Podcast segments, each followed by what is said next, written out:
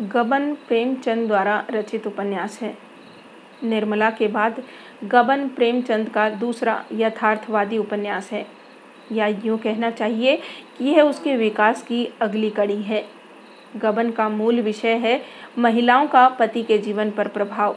गबन प्रेमचंद के एक विशेष चिंताकुल विषय से संबंधित उपन्यास है। यह विषय है गहनों के प्रति पत्नी के लगाव का पति के जीवन पर प्रभाव। गबन में टूटते मूल्यों के अंधेरे में भटकते मध्य वर्ग का वास्तविक चित्रण किया गया है। इन्होंने समझौता परस्त और महत्वाकांक्षा से पूर्ण मनोवृत्ति तथा पुलिस के चरित्र को बेपाकी से प्रस्तुत करते हुए कहानी को जीवंत बना दिया गया है। तो आइए सुनते हैं मुंशी प्रेमचंद द्वारा लिखित उपन्यास, गबन, अध्याय एक।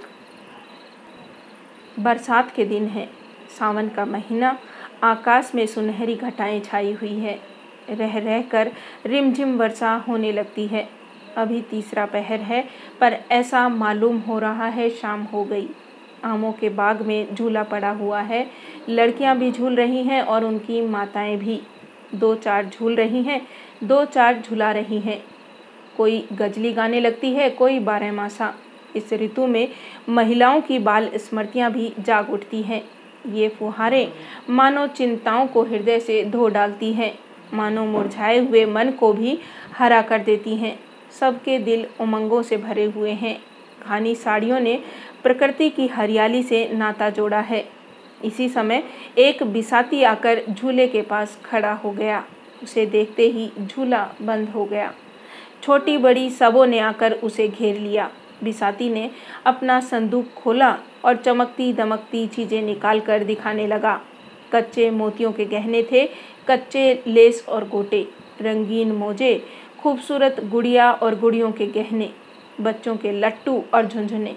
किसी ने कोई चीज़ ली, किसी ने कोई चीज़। एक बड़ी बड़ी आँखों वाली बालिका ने वह चीज़ पसंद की जो उन चमकती हुई चीज़ों में सबसे सुंदर थी। वह गिरोजी रंग का एक चंद्रहार था। माँ से बोली, अम्मा, मैं यह हार लूँगी। माँ ने बिसाती से पूछा, बाबा, यह हार कितने का है? बिसाती ने हार को रुमाल से पहुँचते हुए कहा, खरीद तो बीस आने की है, मालकिन जो चाहे दे दे। माता ने कहा, यह तो बड़ा महँगा है, चार दिन में इसकी चमक दमक जाती रहेगी। बिसाती ने मार्मिक भाव से सिर हिलाकर कहा बहू जी चार दिन में तो बिटिया को असली चंद्रहार मिल जाएगा। माता के हृदय पर इन सहृदयता से भरे हुए शब्दों ने चोट की, हार ले लिया गया। बालिका के आनंद की सीमा न थी। शायद हीरे के हार से भी उसे इतना आनंद न होता। उसे पहनकर वह सारे गाँव में नाचती फिरती। उसके पास जो बाल संपत्ति थी, उसमें सबसे मूल्यवान, सबसे प्रिय यही बिल्लौर का हार था। लड़की का नाम जालपा था, माता का मानकी। महाशय दीनदयाल प्रयाग के छोटे से गाँव में रहते थे। वह किसान न थे, पर खेती करते थे। वह जमींदार न थे, पर जमींदारी करते थे। थानेदार न थे, पर थानेदारी करते थे। वह थे जमींदार के मुख्तार। गाँव पर उन्हीं की धाक थी। उनके पास चार चपरासी थे, एक घोड़ा, कई गायें भैंसे, वेतन कुल पाँच रुपए पाते थे। जो उनके तंबाकू के खर्च को भी काफ़ी न होता था। उनकी आय के और कौन से मार्ग थे, यह कौन जानता है? जालपा उन्हीं की लड़की थी। पहले उनके तीन भाई और थे, पर इस समय वह अकेली थी। उससे कोई पूछता, तेरे भाई क्या हुए? तो वह बड़ी सरलता से कहती, बड़ी दूर खेलने गए हैं। कहते हैं, मुख्तार साहब ने एक गरीब आदमी को इतना पिटवाया था कि वह मर गया था। उसके तीन वर्ष के अंदर तीनों लड़के जाते रहे। तब से बेचारे बहुत संभल कर चलते थे। फूंक फूंक कर पाँव रखते, दूध के जले थे, छाछ भी फूंक फूंक कर पीते थे। माता और पिता के जीवन में और क्या अवलंब। दीनदयाल, जब कभी प्रयाग जाते तो जालपा के लिए कोई न कोई आभूषण ज़रूर लाते। उनकी व्यवहारिक बुद्धि में यह विचार ही न आता था कि जालपा किसी और चीज़ से अधिक प्रसन्न हो सकती है। गुड़िया और खिलौने वह व्यर्थ समझते थे, इसलिए जालपा आभूषणों से ही खेलती थी। यही उसके खिलौने थे। वह बिल्लौर का हार जो उसने बिसाती से लिया था, अब उसका सबसे प्यारा खिलौना था। असली हार की अभिलाषा अभी उसके मन में उदय ही नहीं हुई थी। गाँव में कोई उत्सव होता या कोई त्योहार पड़ता तो वह उसी हार को पहनती। कोई दूसरा गहना उसकी आँखों में जचता ही न था। एक दिन दीनदयाल लौटे तो मानकी के लिए एक चंद्रहार लाए। मानकी को यह साके बहुत दिनों से थे। यह हार पाकर वह मुग्ध हो गई। जालपा को अब अपना हार अच्छा न लगता। पिता से बोली, बाबूजी, मुझे भी ऐसा ही हार ला दीजिए। दीनदयाल ने मुस्कुरा कर कहा, ला दूँगा बेटी, कब ला दीजिएगा? बहुत जल्दी। बाप के शब्दों से जालपा का मन न भरा। उसने माता से जाकर कहा, अम्मा जी, मुझे भी अपना सा हार बनवा दो। माँ, वह तो बहुत रुपयों में बनेगा बेटी। जालपा, तुमने अपने लिए बनवाया है, मेरे लिए क्यों नहीं बनवाती? माँ ने मुस्कुराकर कहा, तेरे लिए तेरी ससुराल से आएगा। यह हार छः सौ में बना था। इतने रुपए जमा कर लेना दीनदयाल के लिए आसान न था। ऐसे कौन बड़े अहदेदार थे?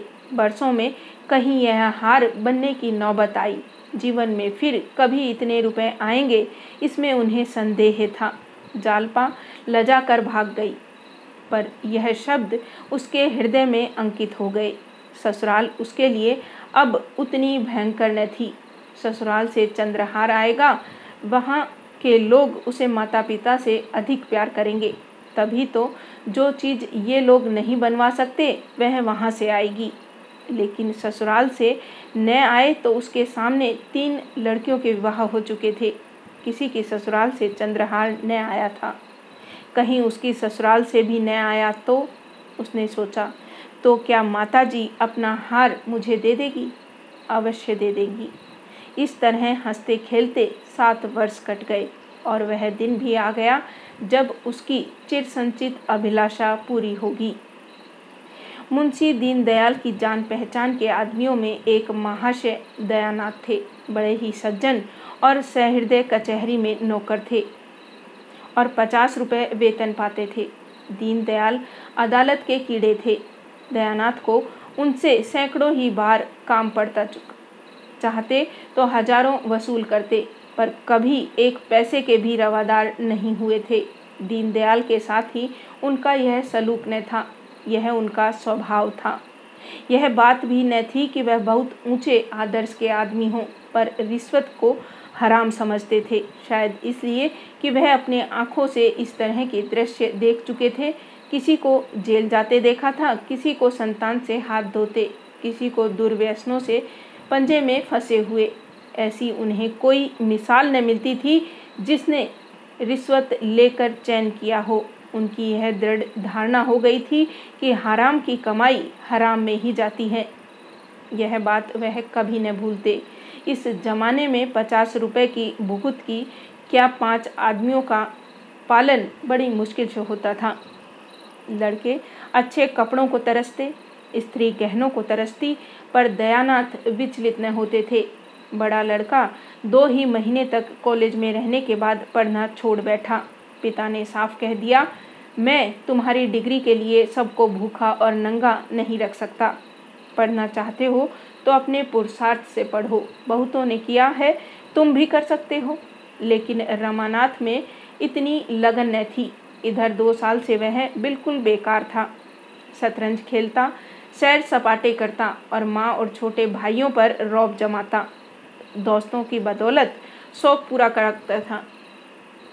किसी का चेस्टर मांग लिया और शाम को हवा खाने निकल गए।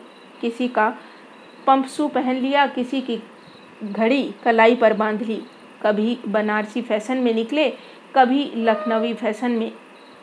मैं दस मित्रों ने एक एक कपड़ा बनवा दिया।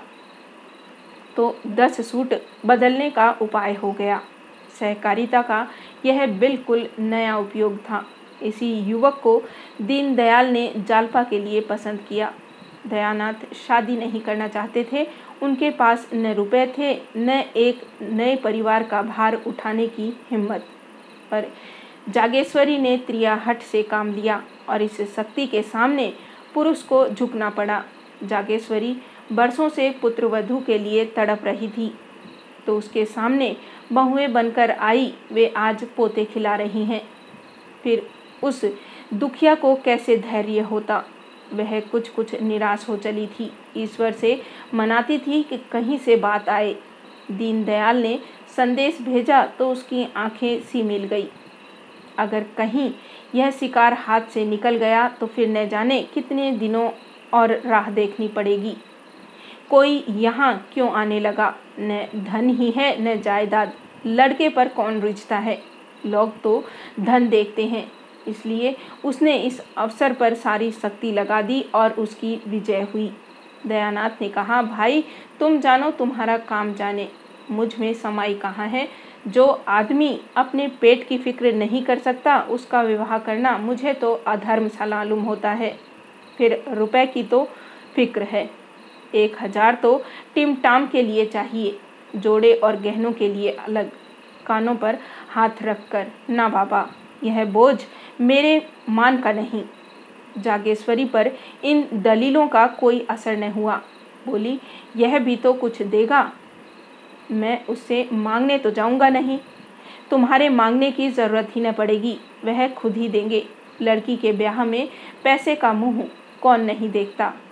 हाँ मकदूर चाहिए, सो दीनदयाल पोढ़े आदमी हैं और फिर यही एक संतान है। बचा कर रखेंगे तो किसके लिए? दयानाथ को अब कोई बात न सूझी, केवल यही कहा, वह चाहे लाख दे दे, चाहे एक न दे, मैं न कहूँगा कि दो, न कहूँगा कि मत दो। कर्ज मैं लेना नहीं चाहता और लूँ तो दूँगा किसके घर से? जागेश्वरी ने इस बाधा को मानो हवा में उड़ाकर कहा, मुझे तो विश्वास है कि वह टीके में एक हज़ार से कम न देंगे। तुम्हारे टिमटाम के लिए इतना बहुत है। गहनों का प्रबंध किसी सर्राफ से कर लेना। टीके में एक हज़ार देंगे तो क्या द्वार पर एक हज़ार भी न देंगे? वही रुपए सर्राफ को दे देना। दो चार सौ बाकी रहें, वह धीरे धीरे चुक जाएँगे। बच्चा के लिए कोई न कोई द्वार खुल जाएगा। दयानाथ ने उपेक्षा भाव से कहा, खुल चुका। जिसे शतरंज और सैर सपाटे से फुर्सत न मिले, उसे सभी द्वार बंद मिलेंगे। जागेश्वरी को अपने विवाह की बात याद आई। दयानाथ भी तो गुलछर्रे उड़ाते थे, लेकिन उसके आते ही उन्हें चार पैसे कमाने की फ़िक्र कैसे सिर पर सवार हो गई थी।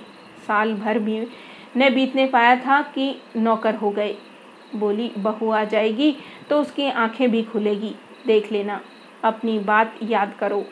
जब तक गले में जुआ नहीं पड़ता है, तभी तक यह कुलेले हैं। जुआ पड़ा और सारा नशा हिरण हुआ।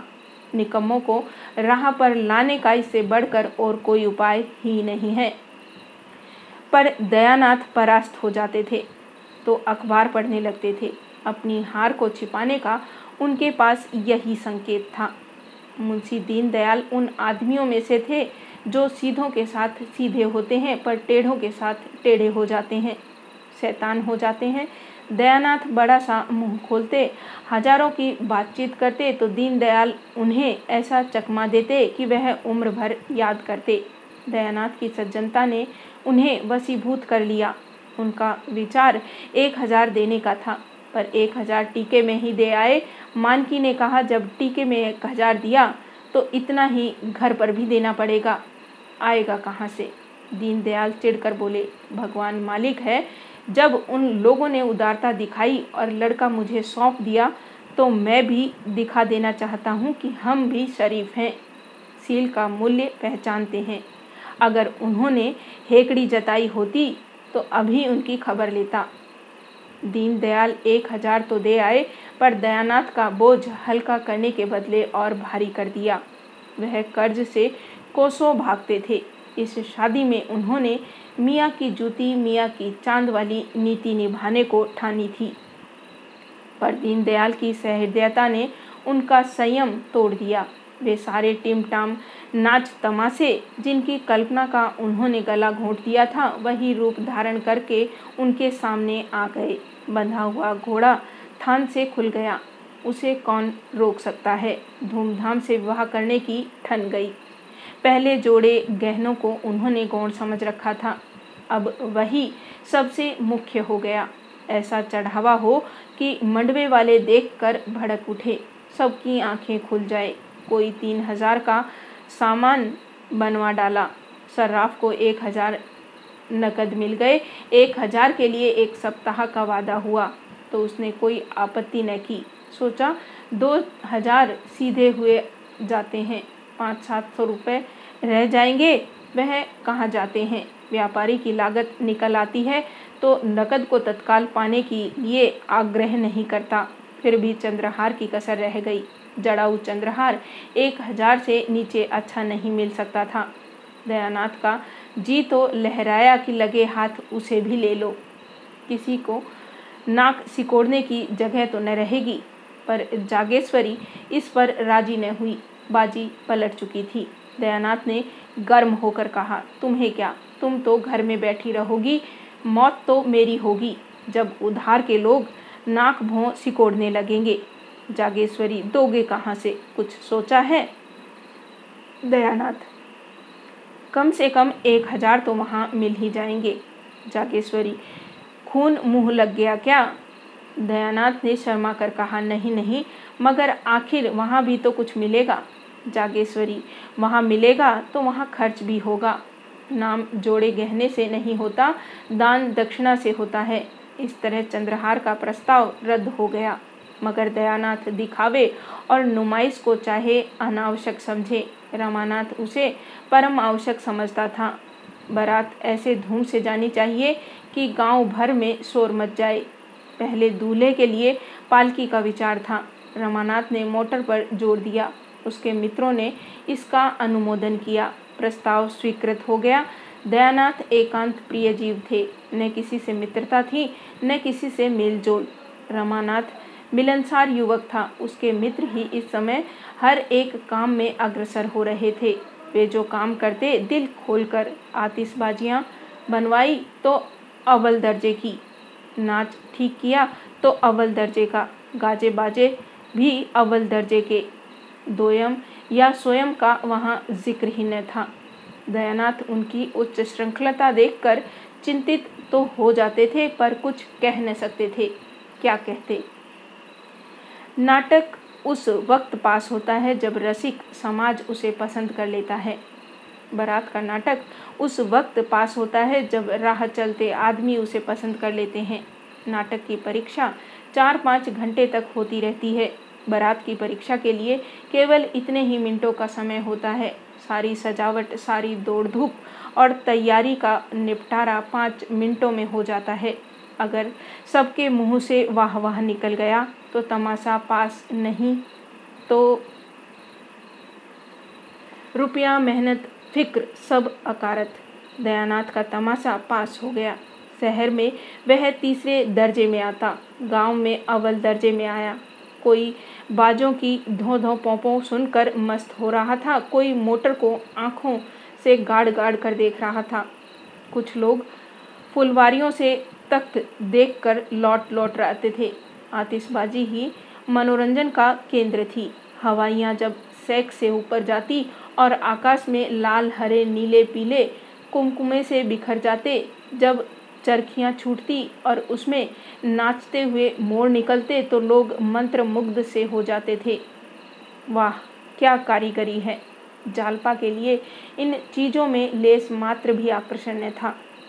हाँ वह वर को एक आँख देखना चाहती थी। वह भी सबसे छिपाकर। पर उस भीड़ भाड़ में ऐसा अवसर कहाँ? द्वारचार के समय उसकी सखियाँ उसे छत पर खींच ले गई। और उसने रमानाथ को देखा। उसका सारा विराग, सारी उदासीनता, सारी मनोव्यथा मानो छुमंतर हो गई थी। मुँह पर हर्ष की लालिमा छा गई। अनुराग स्फूर्ति का भंडार है। द्वारचार के बाद बारात जनवा से चली गई। भोजन की तैयारियाँ होने लगी। किसी ने पूरियाँ खाई, किसी ने उपलों पर खिचड़ी पकाई। देहात के तमाशा देखने वालों के मनोरंजन के लिए नाच गाना होने लगा।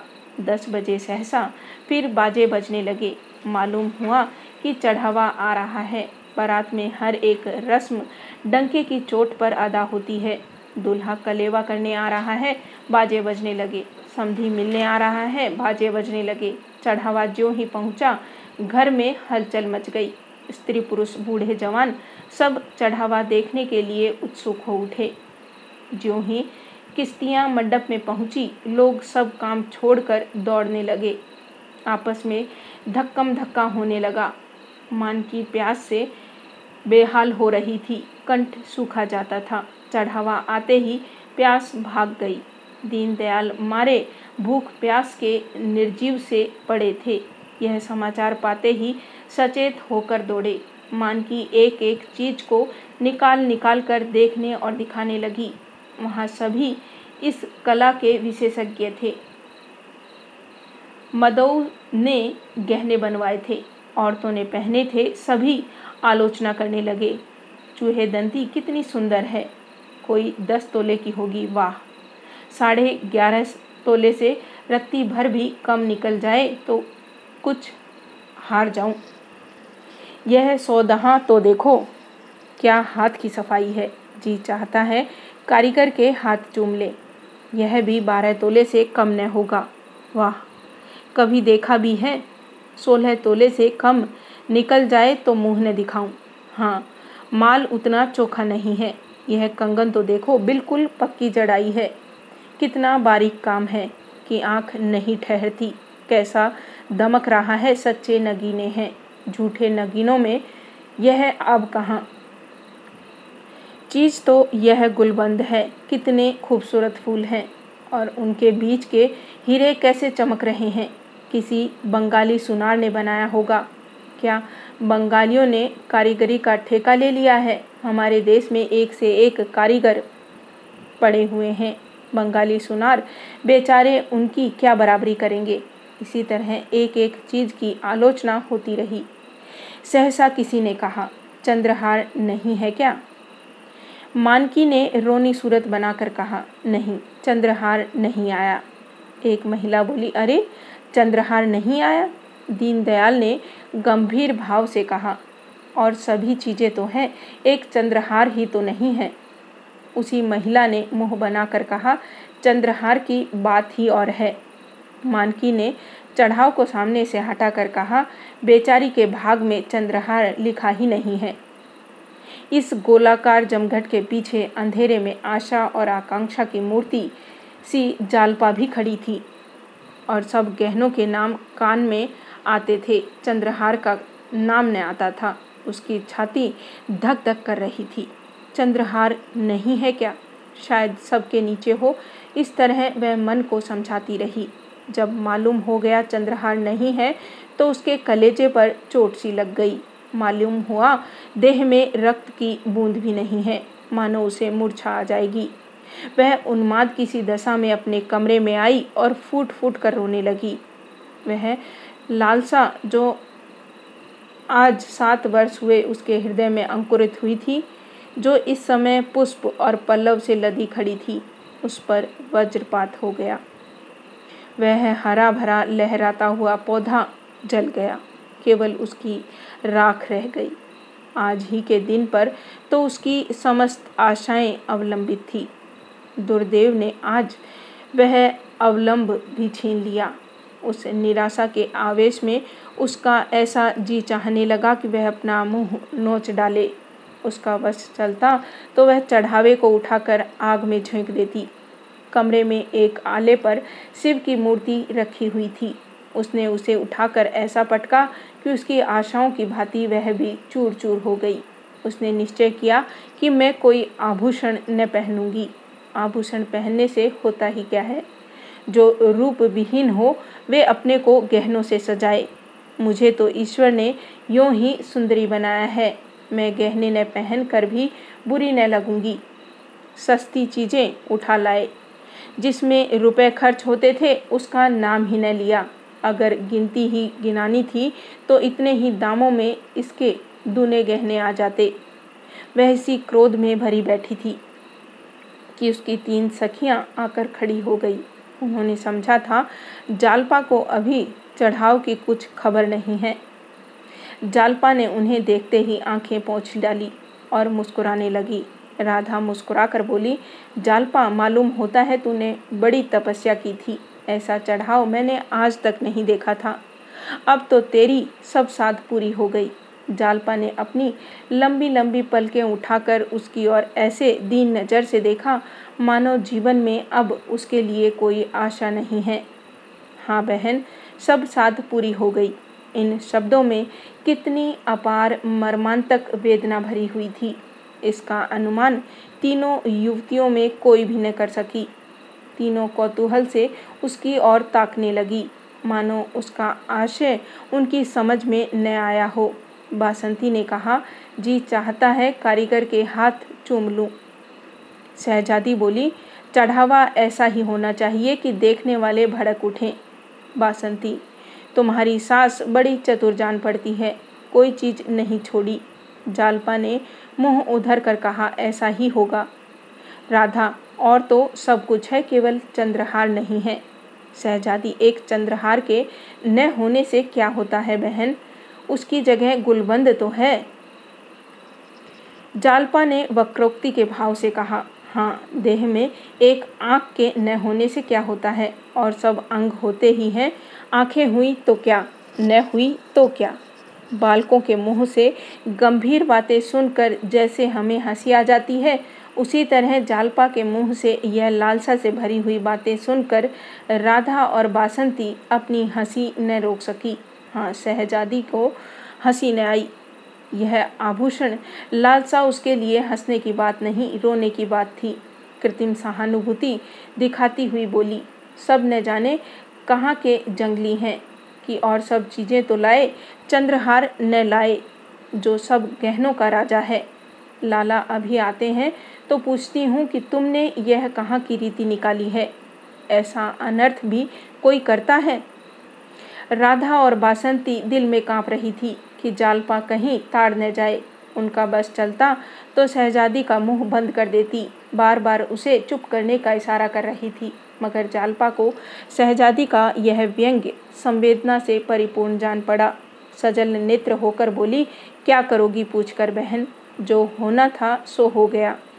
शहजादी, तुम पूछने को कहती हो, मैं रुला कर छोड़ूँगी। मेरे चढ़ाव पर कंगन नहीं आया था। उस वक्त मन ऐसा अखरा हुआ कि सारे गहनों पर लात मार दूँ। जब तक कंगन न बन गए, मैं नींद भर सोई नहीं। राधा तो क्या तुम जानती हो, जालपा का चंद्रहार न बनेगा?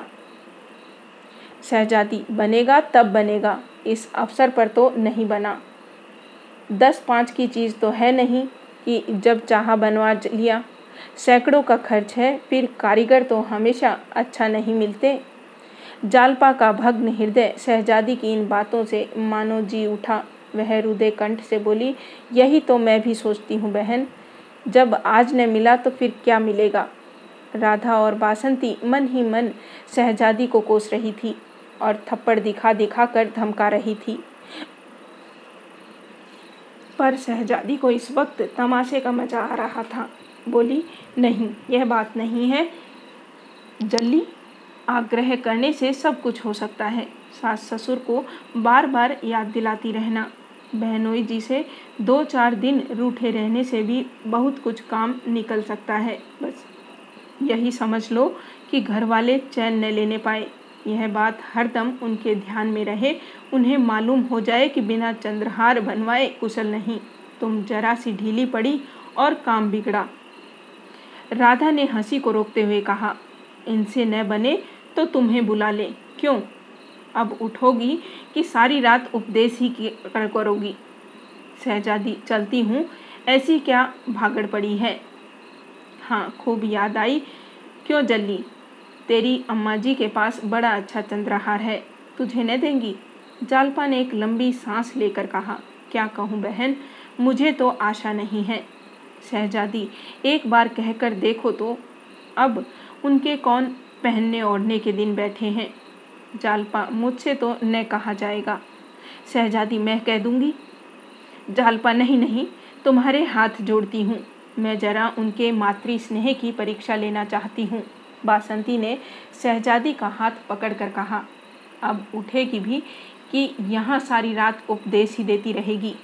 शहजादी उठी, पर जालपा रास्ता रोक कर खड़ी हो गई और बोली, नहीं, अभी बैठो बहन, तुम्हारे पैरों पड़ती हूँ। शहजादी, अब यह दोनों चुड़ैले बैठने भी दे तो तुम्हें कुछ गुर सिखाती हूँ और यह दोनों मुझ पर झल्लाती हैं। सुन नहीं रही हो मैं भी विष की गांठ हूँ।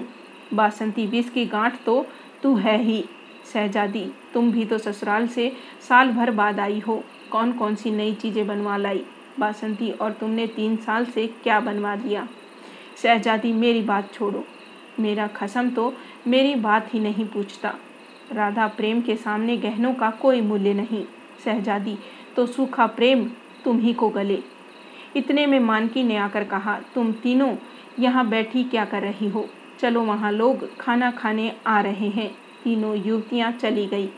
जालपा माता के गले में चंद्रहार की शोभा देखकर मन ही मन सोचने लगी। गहनों से, इनका जी अब तक नहीं भरा।